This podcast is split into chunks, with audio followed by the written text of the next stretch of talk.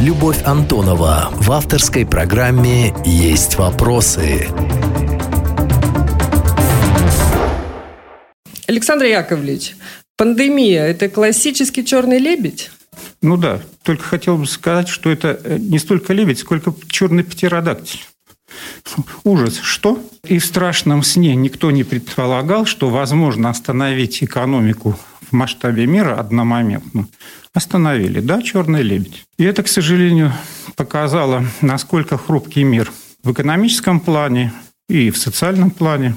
И что надо ценить то, что имеешь, то обыденное, что считал раньше скучным, неинтересным, оказывается, это как раз то, чего нам сейчас так не хватает. В самом начале, я помню, э, довольно наивно и отчасти, нас, отчасти насмешливо мы относились к тому, что происходит э, в Китае, и говорили, да, китайцы справятся, там все и закончится. Но оборвались мировые цепочки.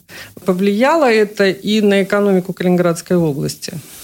Ну, это повлияло на всех, потому что цепочки поставок, о которых вы говорите, да, две основные проблемы, в принципе, породил этот кризис. А одна из проблем как раз-то это мировые цепочки поставок, потому что Китай это была мировая фабрика, там все производились и готовые, и полуфабрикаты, и поэтому, когда Китай встал, все встали.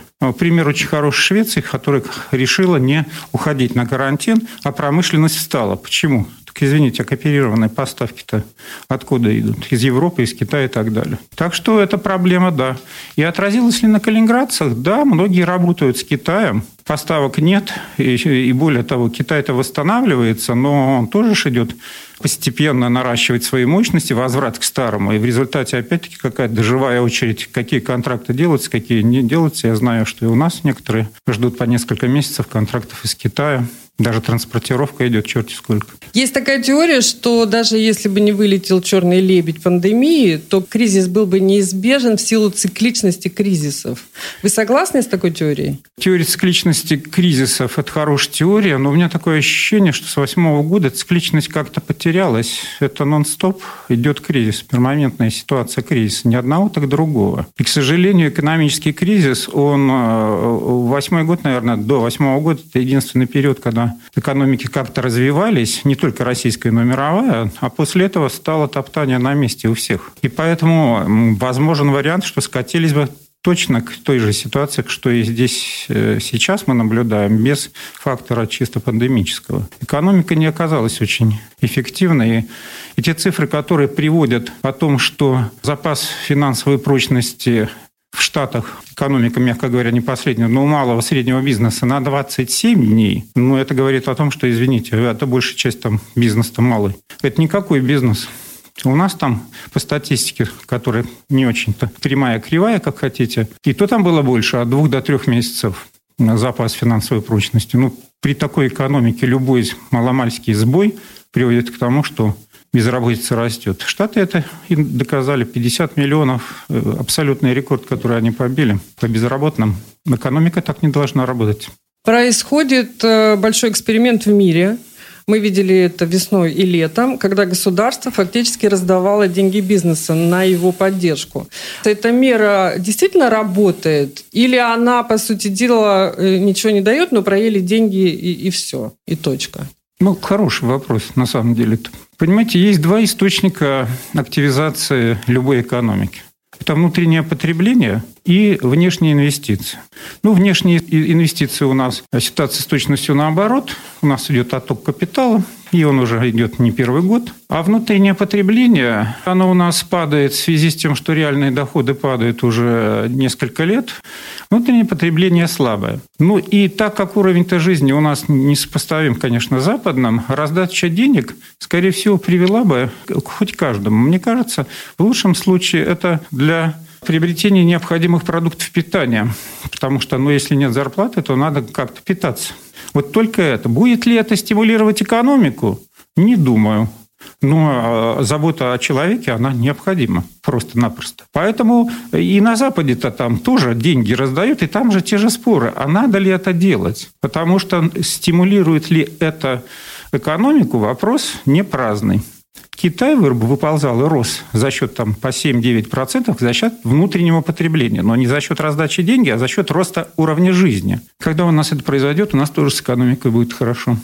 То есть это эксперимент больше социальный, чем экономический? А, безусловно, потому что социальную напряженность надо снимать. Потому что если ничего не делать, то я не знаю, какое правительство сидит э, у себя в креслах.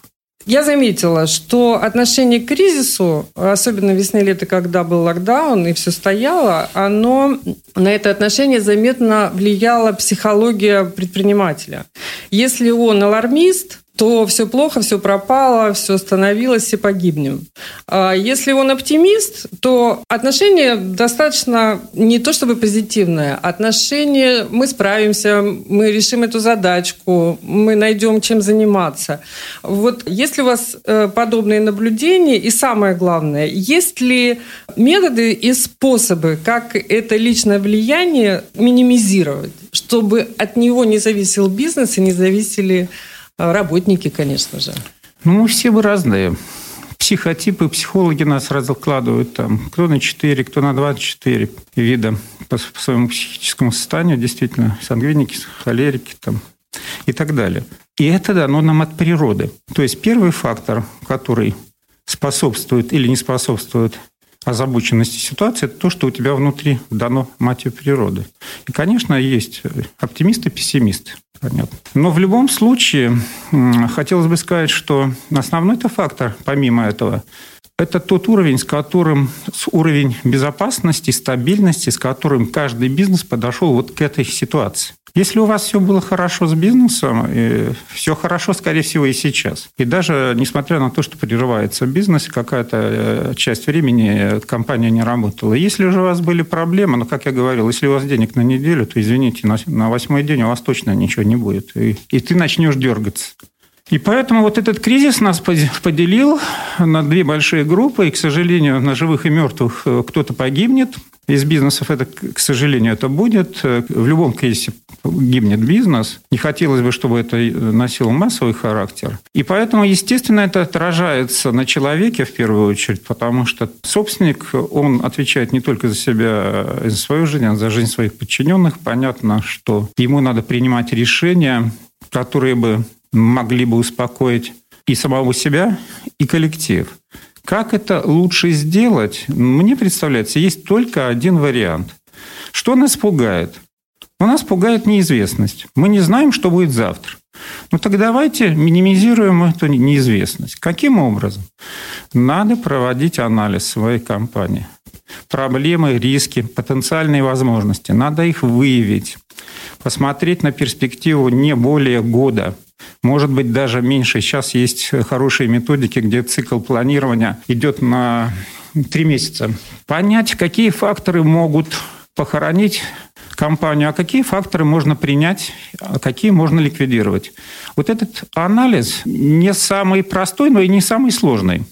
Но он позволит э, нашу вот эту неопределенность и наши страхи все-таки разложить по полочкам и сказать, что реально надо бояться, чего надо реально бояться, а что можно спокойно игнорировать.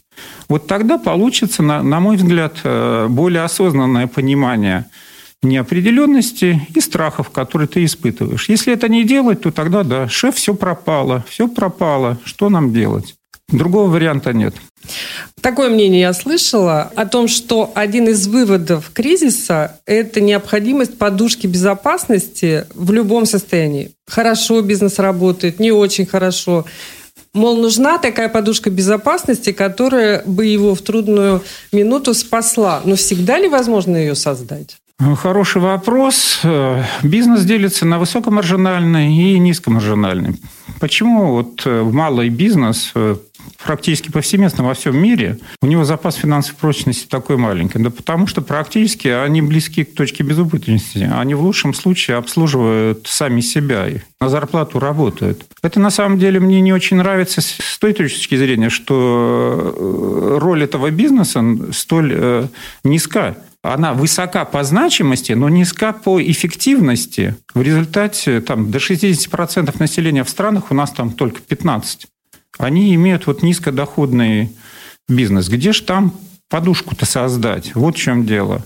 Но здесь хочется сказать, что если вы вот не хотите, чтобы потом вот кричать, что все пропало, все пропало, вы в любом случае должны создавать эту подушку безопасности. Понятно, что этот кризис, э, и мы видим сейчас там вторая волна, ну, не дай бог, третья и так далее, он оказался очень длительным по времени. А по последствиям, еще экономическим последствиям, ну, может быть, еще больше, даже когда пандемия уйдет, а инерционная волна экономическая, она еще будет очень долгий. В результате период очень сильно удлиняется но какой-то отрезок времени у меня должна быть финансовая подушка, но что мне представляется даже более главным, должна быть не столько финансовая подушка, а план «Б», так называемый план «Б» по развитию своего бизнеса в условиях ну, критичных для бизнеса. Вот если его нет, то тогда тут либо у тебя большая финансовая подушка, и ты спокойно переживаешь, либо ты начинаешь паниковать. А что это может быть за план «Б»? Это сокращение э, объемов производства, сокращение персонала, оптимизация каких-то процессов. Вы это имеете в виду? Ну, вы назвали это основные факторы, которые являются вообще-то стандартными. Любой кризис, там в Гарварде, по-моему, есть институт, который занимается только э, изучением поведения компании в условиях кризиса. И приводится э, там набор действий, стандартных действий в любой кризис. Вы их назвали. Давайте сэкономим затраты. Это первое, с чего мы начинаем. Режем косты, что называется. Да, но э, это, это путь никуда, потому что, да, можно сократить персонал. Дальше-то что? Дело в том, что сейчас, и мир об этом тоже говорит, что этот кризис породил необходимо задуматься о двух вещах. Первое – это, конечно, изменение клиентского потребления, ну, в силу изменения платежеспособности, с одной стороны, а с другой стороны, осознание клиентами о том, что потреблять надо как-то по-другому система потребления у клиента меняется. То есть, когда нас посадили на карантин, мы стали думать, чем мы обросли, надо ли нам это до полного счастья. Оказалось, до полного счастья можно обойтись и более скромными э, приобретениями. И вот мы должны понять, что в условиях вот этого потребления, что мы можем предложить нового. Совершенно новый подход к клиентам. И сейчас вот статьи идут нон-стоп. Clients Experience, э, клиентский опыт. Целые институты на Западе есть, которые изучают, и не, не в кризис вообще, как клиент коммуницирует с компанией и как он оценивает компанию. Не как мы оцениваем клиента, а оценка с позиции клиента компании. И поиск как раз-то тех факторов, которые вызывают удовлетворение у клиента и борьба с точками боли, о которых все говорят, но мало кто понимает, как их э, выявить. Это первое направление. То есть клиент поменялся, все потребление меняется. Там McKinsey каждую неделю выдает там отчеты о том, что произошло, что происходит и будет происходить в такой-то отрасли, в такой-то отрасли, как меняется клиент и так далее. Они, всемирная компания, собирают информацию, выдают эту информацию. Да, мы будем другие. Скорее, э, и это точно, потому что, я извиняюсь, давайте вспомним 2008 год и потребление до 2008 года и после. И мы поменялись, поменялись, и сейчас поменяемся. И мы должны понять клиента и под это подстроиться. Это первое. А поняв первое, если мы поняли, то тогда наша операционная эффективность, где как раз-то э, ваш пример, что давайте косты резать, лишь один из факторов, который может быть и не главный. То есть нужна оптимизация вообще всех процессов, которые есть. Но если говорить о мировых трендах, то весь, весь мир ставит э, ставку на IT-технологии. На IT, на автоматизацию, роботизацию, упрощение процессов, Замену человека роботом. Тут это, э, да, если посмотреть э, там последний э, ролик рекламный сборка нового Мерседеса С-класса, то это впечатляет. В конце ты замечаешь людей. До этого их нет. И это, с одной стороны, хорошо, с другой стороны, пугает. Потому что любая неточность в системе, она порождает бракованный Мерседес, потом все летят в кювет.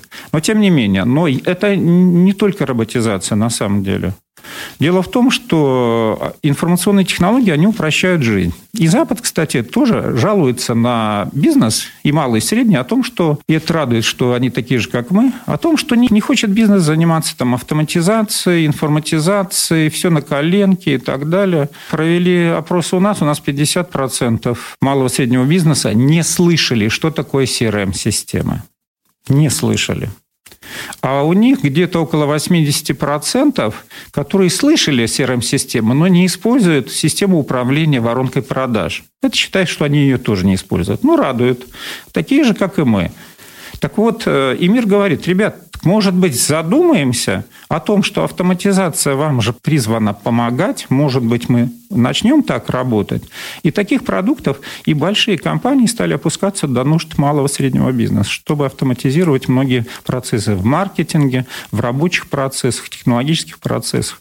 Ну, роботизация тоже есть, но это ну, дело больших крупных компаний, конечно, в первую очередь. Александр Яковлевич, но государство в лице э, президента фактически сказала бизнесу, сокращать людей нельзя, иначе никакой поддержки вы не получите, и бизнес надо ему или нет, понимая, что нет доходов, удерживает людей, платит им деньги для того, чтобы получить господдержку. Это экономически оправдано. Об этой проблеме заговорили американцы, получатели этих суд. И они писали, а потом и наши то же самое стали говорить. Экономика везде одна и та же. Они говорят, вот мы получили эти суды на поддержку нашего бизнеса. Во-первых, это суды, за них надо платить. А я не знаю, что будет через несколько месяцев и за счет чего я буду отдавать. Поэтому я не трачу эти деньги и, скорее всего, их возвращу.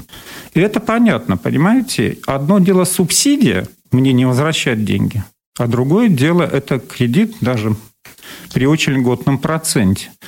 Те же проблемы у нас, но надо ли это делать? Опять-таки, это надо было делать. Во-первых, мы не понимали, мы, ну, мы наивно понимали, сейчас понимаю, что мы ждали, что я, например, ждал, что с сентября все там с места в карьер рванем, и все. Да, отменили все, что могли, и нашу традиционную встречу 5 сентября, к сожалению, не провели.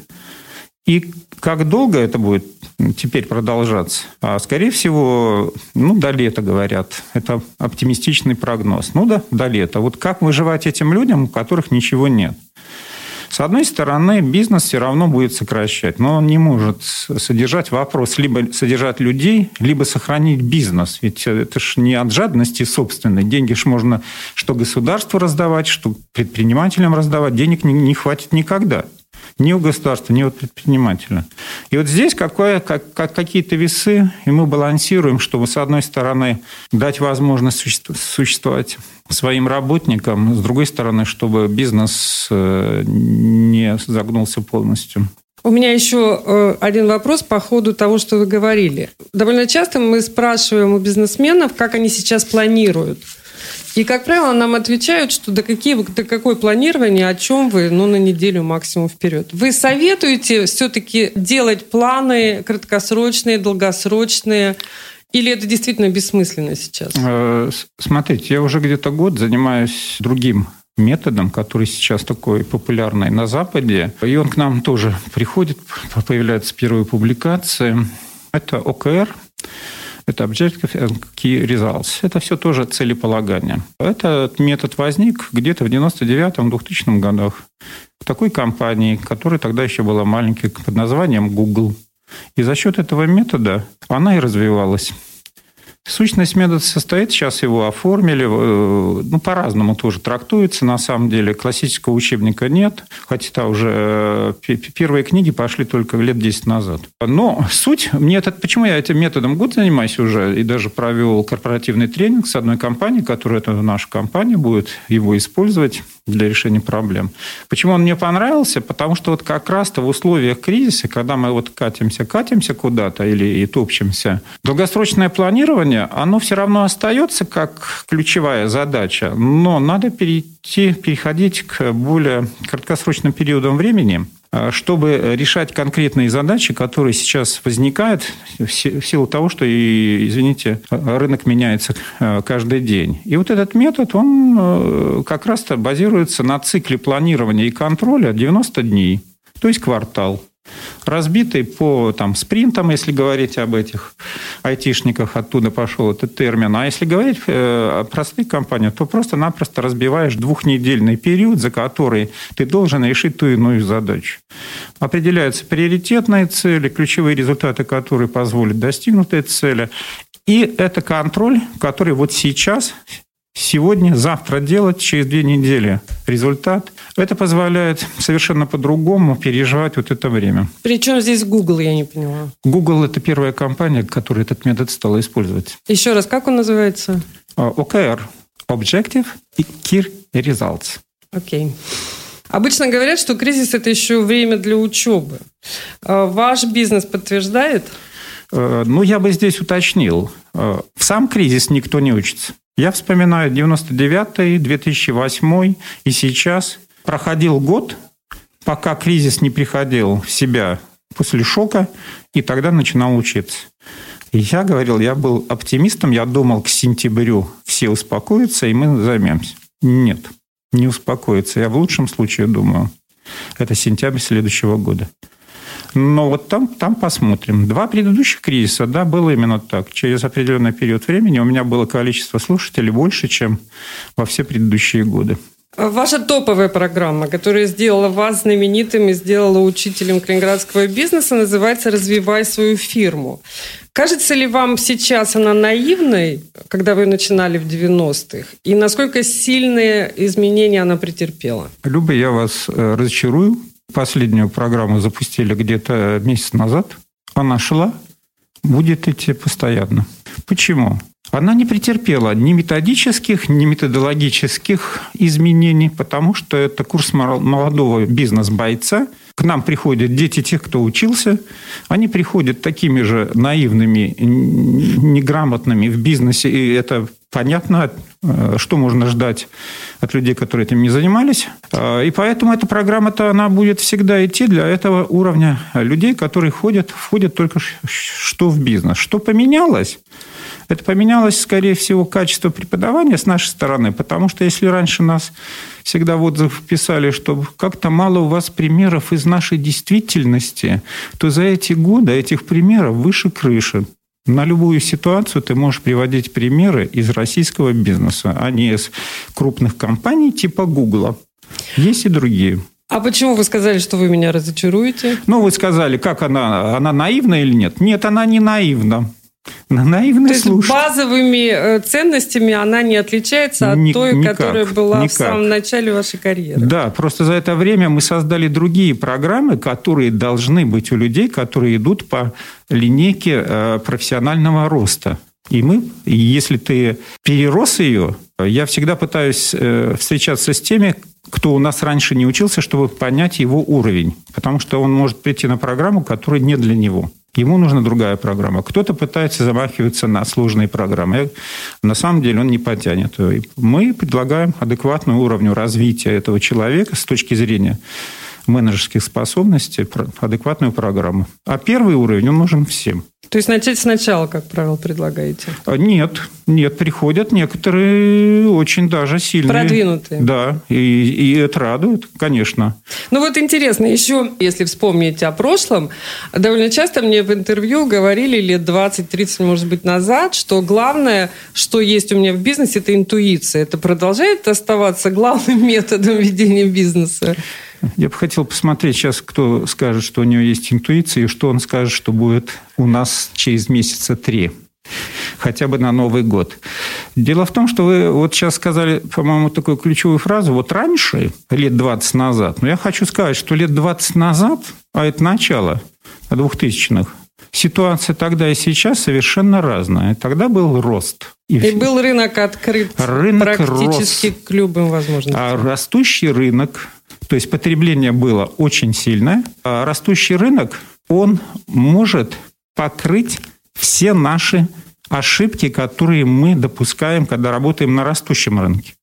А вот сейчас, когда рынок падает, вот эти ошибки покрываются за счет судьбы компании. И поэтому интуиция, интуицию я бы определял как опыт, который ты набираешь, и тебе уже не надо тратить время на принятие решений, которые для тебя стандартны.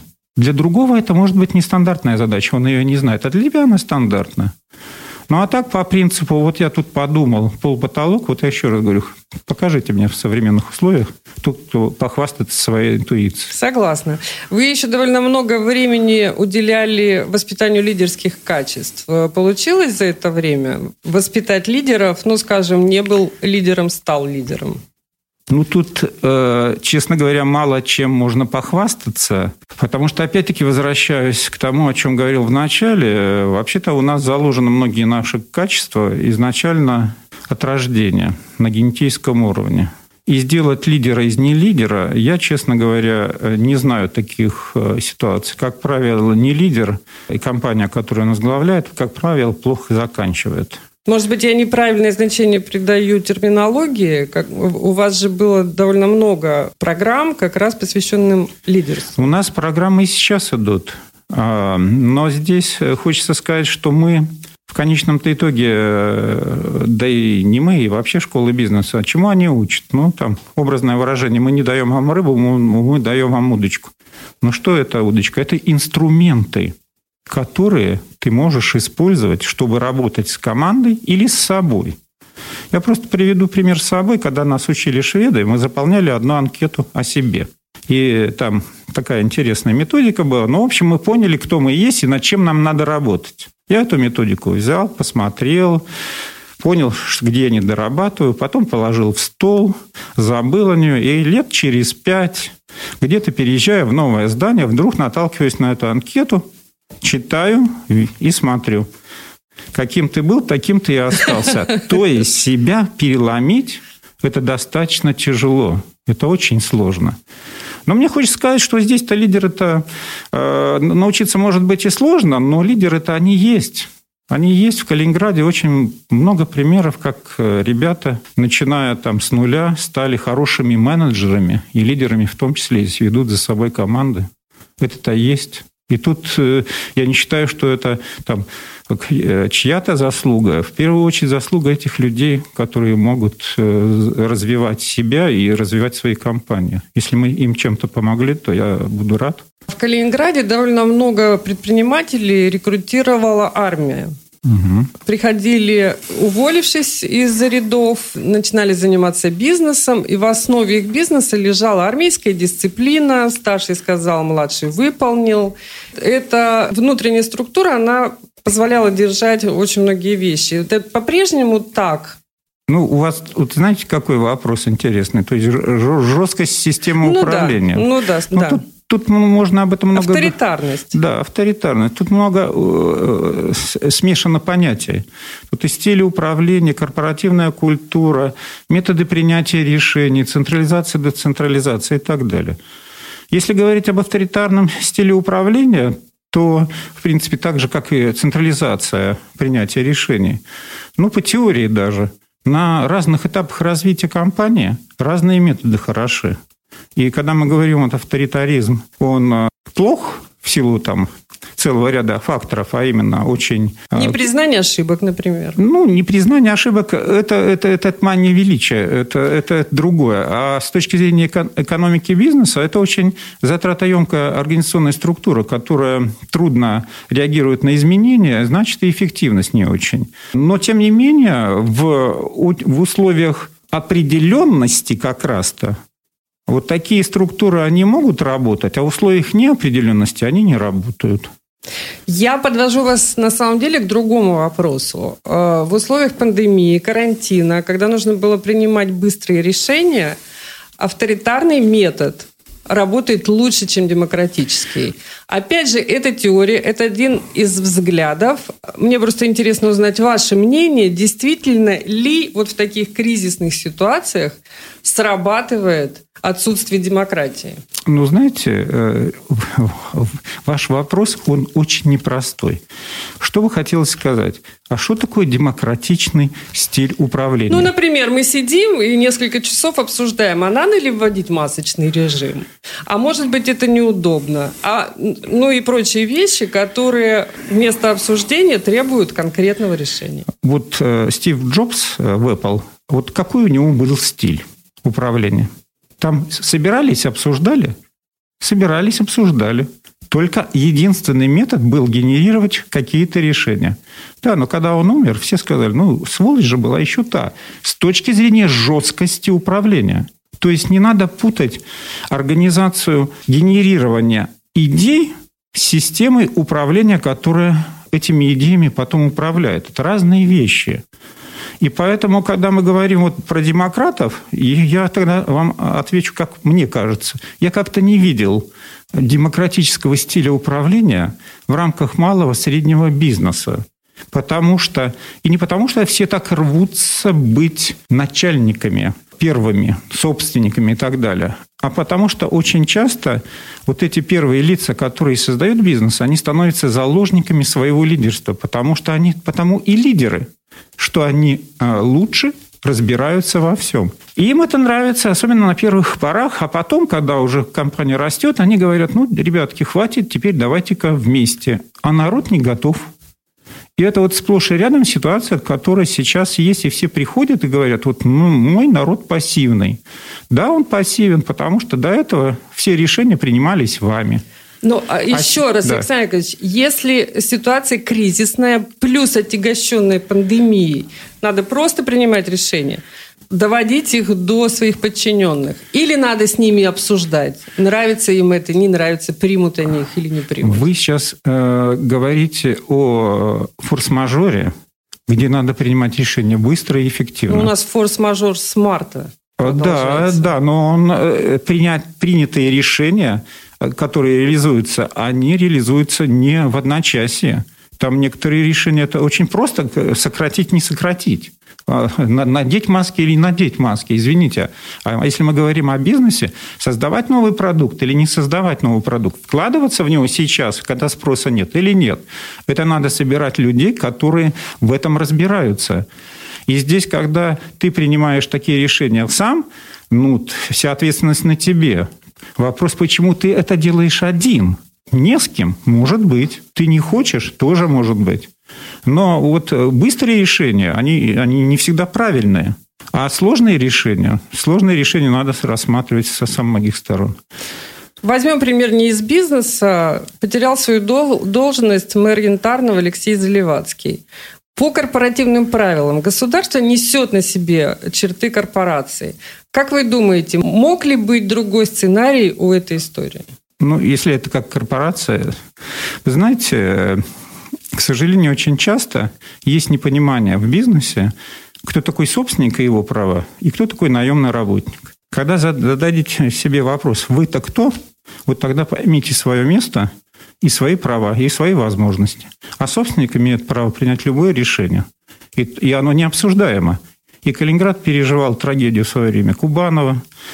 Им другие фирмы переживали трагедию собственника и наемного менеджера, когда наемный менеджер э, претендовал на роль собственника. Это не прокатит никогда. Надо понимать, кто ты. Вернемся к учебе. Кто сейчас костяк ваших слушателей? Вы отчасти уже ответили на этот вопрос. Но кто сейчас идет учиться бизнесу? И можно ли бизнесу научить? И в чем сейчас проблематика? И в чем острота тем вашей учебы? Ну, сейчас у нас э, несколько групп учащихся. Радует, что я, я давно ждал, когда же пойдет там вторая волна. Думал, третья. Ну, наконец-то как-то она пошла. То есть, когда идется набор, я, я всегда Лесе Анатольевне говорю, Леся Анатольевна, берите молодых, берите молодых. Это не значит, что я против старых, но старые и сами-то не, не шибко идут, а молодые идут. Для старых существуют, как правило, сейчас корпоративные тренинги, когда мы работаем для старых компаний под их проблемы, которые они ставят. Там совершенно другой уровень программ. Какие актуальны программы? Актуальная программа вот сейчас, вот именно сейчас, мне представляется самая главная, э, вот самые актуальные программы, они как раз-то связаны, ну, и немножко мы об этом говорили, с тем, чтобы как рассмотреть и определить те факторы, которые смогут повысить эффективность бизнеса. А что до кризиса, до любого кризиса происходит? Мы развиваемся экстенсивно, мы пытаемся захватывать рынки. Да, потому что рынки растут, клиентов больше, выручка больше. А сейчас в условиях кризиса, когда рынки сокращаются, то надо переходить на поиск эффективных путей существования бизнеса. Мы к этому, честно говоря, не очень привыкли. А в рамках этих двух, э, этого направления существует два подхода, о которых я говорил. Первое – сначала взгляд на клиента совершенно другими глазами. И второе – ну, взгляд внутрь, на операционную эффективность и как ее выстроить по-другому. Вот мы как раз-то и сейчас эти программы сейчас и сделали, и делаем программы для бизнеса. И вот тот же ОКР, о котором мы говорим, это то, что нужно сейчас делать.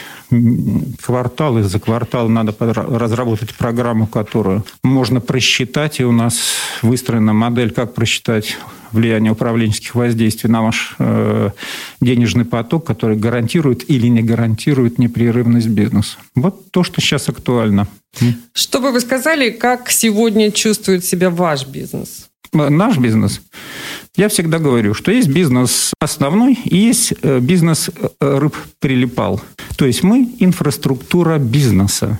Если у бизнеса основного хорошо, то и у нас хорошо. Если у нас плохо, у нас Э, у них плохо, у нас хорошо не может быть. У нас может быть хорошо, когда они пойдут на поправку, и мы пойдем на поправку. Любовь Антонова в авторской программе «Есть вопросы».